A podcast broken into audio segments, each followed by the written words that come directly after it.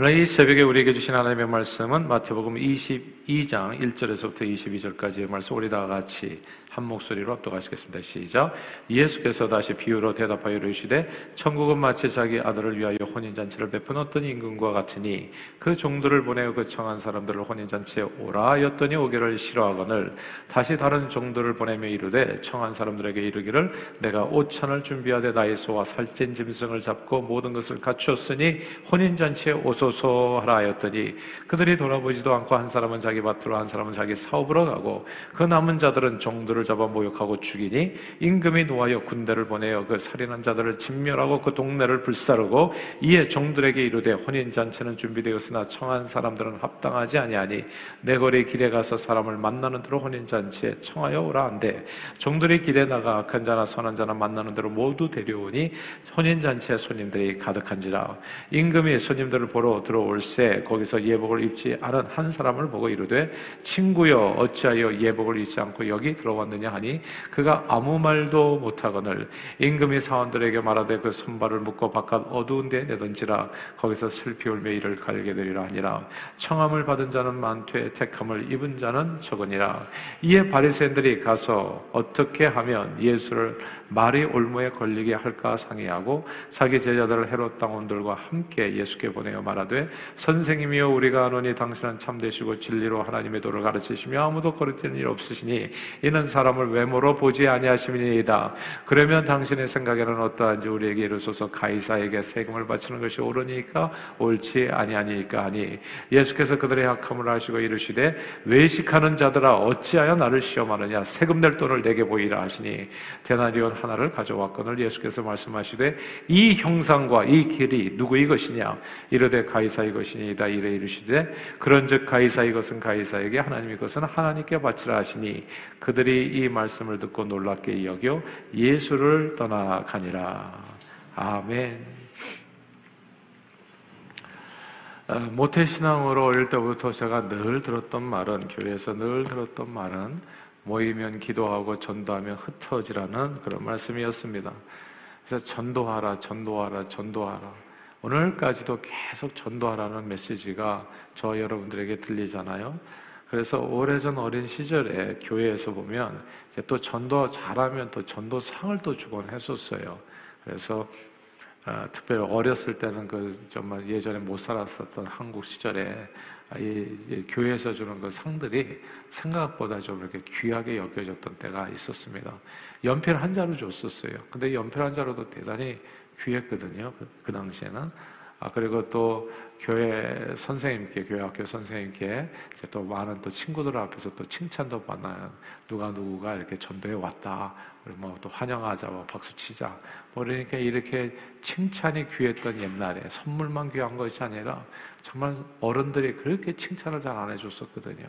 칭찬에 목말라 있었던 저희들에게 정말 목마를 때 어떤 아, 담비와 같이 생수와 같이 아주 귀한 시간이었던 걸로 기억합니다.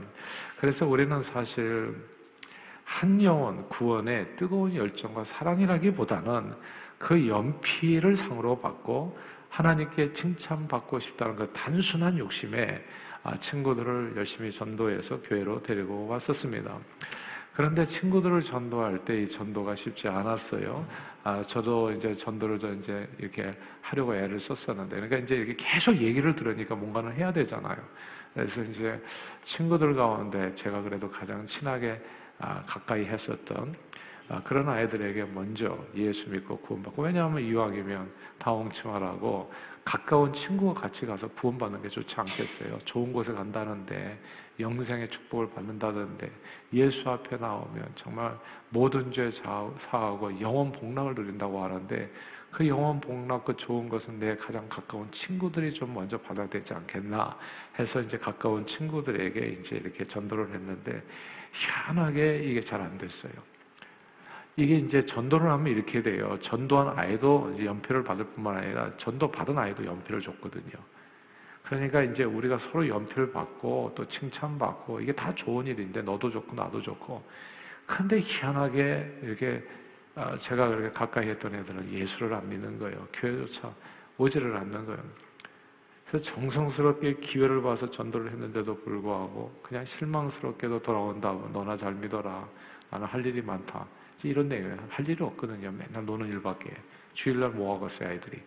아, 그런데도 불구하고 이제 전도를 안 받았던 겁니다.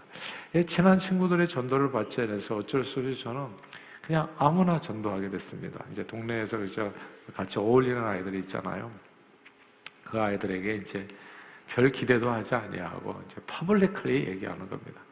예, 개인적인 전도를 하다가 안 돼가지고 이제 여러 아이들 같이 이제 놀고 이제 같이 어울릴 때, 아, 이번 주일에 뭐 우리 심심한데 교회 한번 가볼까? 뭐 이런 식으로 얘기를 하는 거예요. 교회 한번 가보자. 교회 갈 사람. 왜 교회 가면 연필 줘. 이제 이렇게 얘기를 하면 당연히 이제 저는 아무도 안 따라올 줄 알았는데 별 기대도 안 했는데 아, 그런 말에 또 전도받고 나오는 애들이 있어요. 그래서 전도를 일단 하고 봐야 되는구나라는 것을 나중에 점점 더 깨, 깊이 깨닫게 되는데 근데 놀랍게도 제가 전혀 기대를 하지 않아요. 아, 차라리 얘는 그냥 안 나왔으면 좋겠다 하는 애가 갑자기 손을 번쩍 드는 거예요. 한번 나도 따라가 보고 싶다. 심심하다. 예. 그래서 이제 또 이렇게 함께 교회를 가게 됐는데 그 전혀 교회를 다녀본 적이 없는 그 친구가 이제 한두 번 나가다가 중간에 그만둘 줄 알았는데 놀랍게도 그 친구가 점점 더 교회에 열심을 내는 거지요. 예. 딱한 번 교회 데리고 나갔을 뿐인데 그 다음부터는 자기 혼자 자발적으로 다니고 나중에는 저보다도 그 열심히 더 뜨거워져 가지고 그냥 자기 동생도 전도해서 또 함께 다니고 예. 그러니까 저하고 별로 친하지 않으니까 난 전도만 하고 하고 나 혼자 가고 자기들 다 따로 가고 이렇게 되는 건데 아 열심히 예수를 믿는 거예요. 늘 전도가 쉬웠던 것은 아닙니다. 어렵게 교회로 데리고 오면 친구들 가운데서 이제 야 이렇게 이렇게 뭐 이렇게 아이스크림 사주면서 이제 꼬셔가지고 데리고 가면 한두 번 교회를 다니다가 그만 이제 중간에 재미없다고 사라지는 친구들도 있었어요. 제가 예수 잘 믿기를 원했던 친구들은 오히려 주님을 믿지 않고 별 기대를 하지 않았던 친구들 중에 저보다도 열심히 신앙생활하는 친구들이 생겨서 아, 늘 좀 이상하게 생각됐습니다. 근데 이게 사실 오늘 본문의 이야기이기도 해요. 오늘 본문에서 예수님께서는 천국 잔치를 연 왕의 비유를 말씀해 주셨습니다. 왕은 청첩장을 만들어서 정성스럽게 먼저 꼭 초청, 자, 자신의 잔치에 초대하고 싶은 자들을 이제 초청을 했던 겁니다. 놀랍게도 이 청첩장을 받은 사람들이 왕의 초대에 응하지 않았던 거예요. 한 사람은 받을 가느라고 바쁘다고 거절하고 다른 사람은 사업 핑계대를 대고 또 거절하고 또 다른 사람들은 아예 초청한 사람을 모욕하고 그리고 욕하고 때리고 죽였습니다.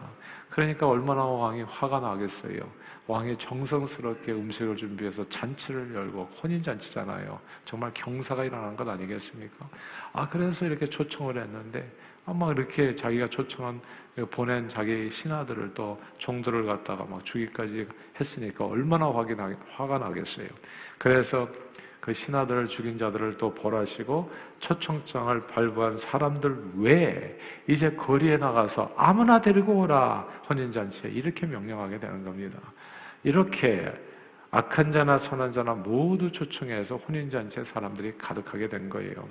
전도하다 보면 정말 그래요. 가족 식구들이 꼭 예수 믿었으면 좋겠는데 가족 식구들은 그렇게 징하게 예수를 안 믿어. 그래서 할 수 없이 아예 안 믿으니까 또 다른 사람.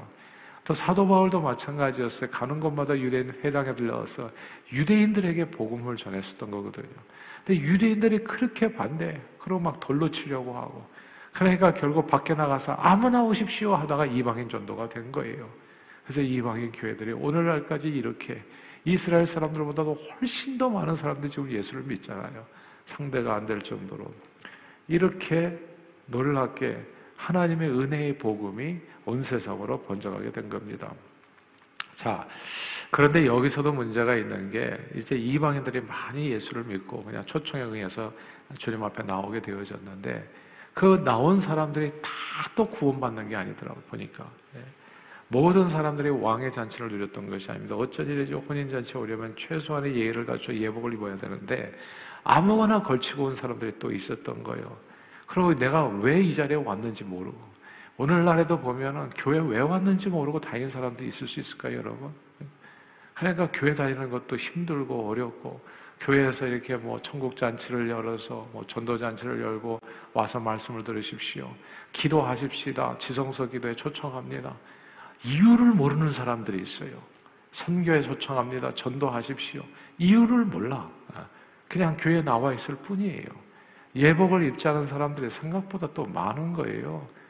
그러니까 그냥 왜 나왔는지도 몰라. 회개도 안 해, 그냥. 자기 있는 모습 그대로 그냥 가만히 있다가 또 가만히 가고. 그러니까 그냥 교회 나오는 것이 또 힘들어, 또. 아, 왜 교회 자꾸 나와야 되나? 왜 이렇게 또 모여서 또 기도해야 되나? 이 모든 것들이 work, work, work 일처럼 되어져요. 아, 그래가지고 그냥 예, 주일날만 간신히 나왔다가 가는 사람들. 그러니까 왕의 잔치에 참여했으면 왕이 제공하는 그 음식의 맛을 보고 함께 기뻐하고 즐거워하고 누리면서 살아야 되는데 왕의 잔치를 베풀어서 초청했는데 이게 누구의 잔치인지도 모르고 무엇을 위한 잔치인지도 모르는 사람들이 또 많은 거예요. 그래서 오늘 본문에 얘기하는 겁니다. 14절 말씀입니다. 14절 같이 읽어볼까요? 마태복음 22장 14절입니다. 시작. 청함을 받은 자는 많되 택함을 입은 자는 적으니라. 아멘. 청함을 받은 자는 많되 택함을 받은 자는 적다. 사람들이 이렇게 많이 있어도요. 택함 받은 사람들은 적을 수밖에 없다. 오늘 본문에서 예수님이 왕의 초대라고 하는 천국 비유는 매우 의미심장합니다. 만왕의 왕이요 만주주이신 하나님께서는 이스라엘 백성을 선택하셔서 저들로 하여금 열방의 빛이 되기를 희망하셨습니다. 그래서 저들을 제일 먼저 천국 잔치에 초대했던 거지요. 제사장들을 서기관들 바리새인들 가장 하나님을 잘 믿는 사람다고 자부하는 사람들을 제일 첫 초청 대상으로 청첩장 발부해서 초대하셨습니다. 그런데 하나님이 하나님이신 말씀이 말씀이 곧 하나님 하나님이신 말씀이 육신이 되어 우리 가운데 이 세상에 빛으로 오셨는데 어찌된 일인지 저들이 그 빛을 깨닫지를 못했습니다. 예수님을 영접하지 않고 오히려 거부하고 조랑하고 핍박하고 십자가에 못 박아 죽였던 것이죠. 그러나 예수님께서는 그러니까 누구를 초청한 겁니까? 병든 자, 장애인들, 세리와 죄인들을 가까이 하셔서 저들과 함께 먹고 마시며 저들의 모든 질병을 고쳐주시고 죄를 사하시고 구원해 주셨습니다. 그러나 이게 가만 보면요. 모든 사람들이 청함을 받은 모든 사람들이 구원받은 것은 아니라는 것을 우리는 성경을 통해서 알게 돼요. 10명의 나병 환자를 고쳐줬을 때 유독 한, 한 명만 돌아와서 감사했죠. 하나님께 영광을 돌렸습니다. 5천 명을 먹, 그러니까 진짜 오병이어의 기적 사건 속에 있었던 5천 명이 다뭐 배불리 먹고 열두 광절이나 남았는데도 불구하고 그 모든 사람들이 그 초청받은 모든 사람들이 택함을 받았던 것은 아니었습니다. 그 5천 명 이상 그러니까 남자만 5천 명이니까 거의 2만 명이잖아요. 이렇게 많은 사람들이 다 예수님의 제자가 된 것은 아니었습니다. 오직 예복을 입은 사람들 자기 죄를 회개하고 예수님을 선지자가 아니라 나의 구원자와 나의 주님으로 영접한 사람들만 진정 천국 백성들이 되었다는 점을 우리는 꼭 기억해야 됩니다. 오늘도 예수, 예수님께서는 역시 우리를 초청하십니다. 천국 잔치를 열고 초청하세요. 그리고 저와 여러분들 또 초청하라고 또 이곳저곳에 또 보내시기도 하는 거죠. 오늘날에도 구름대 같이 예수님을 따르는 사람들은 많지만 택함을 입은 자들은 역시나 적을 수 있습니다. 기도하고 전도하고 선교하고 왕은 오늘날에도 우리를 초청해 주시는 거예요. 여러분들은 어떻게 생각하시며 자기 자신을 나는 청함을 받은 사람들 중에 하나 한 분입니까? 아니면 청함을 받고 택함을 받은 사람 중에 한 사람입니까? 저는 늘 말씀드려요. 내가 어떤 일에 초청을 받았을 때 혹시 그 자리에서 하나님의 은혜가 있지는 않을까? 그 자리에 내가 없었을 때 그때 다른 사람은 다 은혜와 축복받고 나만 복받지 못하는 그런 경우는 있지 않았겠는가? 이런 생각을 한 번씩 해봐요. 그래서 되도록이면 초청할 때 어떻게 해서든지 가려고 애를 씁니다. 어떻게 해서든지 안 가려고 변명하는 게 아니라 어떻게 해서든지 길을 만들어서 가려고 애를 써요. 그럼에도 안 되면 할 수 없겠지만은 아무튼 가려고 애를 써가지고 그 자리에 내가 있어서 하나님 주시는 은혜를 받으려고 노력을 하게 되어지는 겁니다. 저는 저와 여러분들이 우리를 초청하시는 이 왕의 초대에 늘 예수로 응할 수 있기를 바라고 하나님께서 은혜 주셔서 예수로 응하는 그 길을 열어서 정말 주님 앞에 서는 그날까지 아름답게 쓰임받게 되기를 원합니다. 정말 아래층에 내려가면 게시판에 딱 이렇게 초청장이 있잖아요. 선교 어디로 가시기를 원하십니까? 초청장이 있는 거예요. 올 한 해는 여러분 어떻게 지내시겠어요? 복음을 전하라 초청장이 있잖아요. 우리가 지금 65기 어, TD에서도 초청하고 그리고 또 4월 9일부터 시작하는 새 생명 훈련에서도 초청하고 내내 왕은 우리를 이런저런 일로 초청을 하신다고요. 부흥회를 열고 초청하고 기도의 자리로 초청하고 예배의 자리로 초청하고 주님의 초청은 사실 사람의 초청하는 것이 아니라 만왕의 왕이고 만주의 주님께서 우리 은혜 받고 잘 되라고 복 받으라고 천국 잔치를 열고 우리를 초청해 주시는 겁니다. 그때 어떤 사람은 밭에 할 일이 많다고 또 어떤 사람은 소도 사야 되고 시집가고 장가 가야 된다고 또 이런저런 일로 바쁘다고 항상 주님의 초청에 정말 진심으로 응하지 않은 사람들이 있어요. 그래서 어떨 때는 그냥 아무나 오십시오 해가지고 다 주님의 몸된 교회를 채우게 되는데 또 아무 생각 없이 오는 경우도 또 이거는 또 하나님 앞에 합당치 않겠죠. 오늘 이 왕의 초대에 대한 말씀을 이렇게 들으시면서 주님께서 나를 초청할 때 나는 어떻게 응할 것인가를 한번 깊이 한번 생각해 오셔서 늘 그 초청에 기쁨으로 응하고 순종하심으로 진정한 왕의 잔치를 맛보고 누리는 저와 여러분들이 다 되시기를 주 이름으로 축원합니다. 기도하겠습니다. 하나님 아버지 주님은 늘 우리를 초청해 주십니다. 하나님 주님이 우리를 초청해 주시는 것은 잔치에 우리를 부르시는 겁니다. 우리를 힘들게 하기 위함이 아니라 잔치에 참여할 때마다 우리의 신앙의 깊이와 넓이가 더해지고 잔치에 참여할 때마다 하나님의 선하심을 맛보아 알게 되고 하나님께서 주시는 그 축복의 깊고 넓음과 높이와 그 얼마나 광대하심을 우리가 온몸으로 체험하고 그 주님을 증거하는 하나님의 백성으로 살게 하기 위해서 주님은 오늘도 우리를 잔치에 초청해 주시는 겁니다. 늘 세리와 죄인들처럼 주님 앞에 우리 죄를 자복하고 주님 주시는 은혜를 감사로 받아 땅 끝까지 주의 사자로 복음 전도자로 복음의 일꾼으로 쓰임 받는 저희 모두가 될 수 있도록 은혜 주시고 성령 충만으로 역사해 주옵소서. 예수 그리스도 이름으로 간절히 기도하옵나이다. 아멘.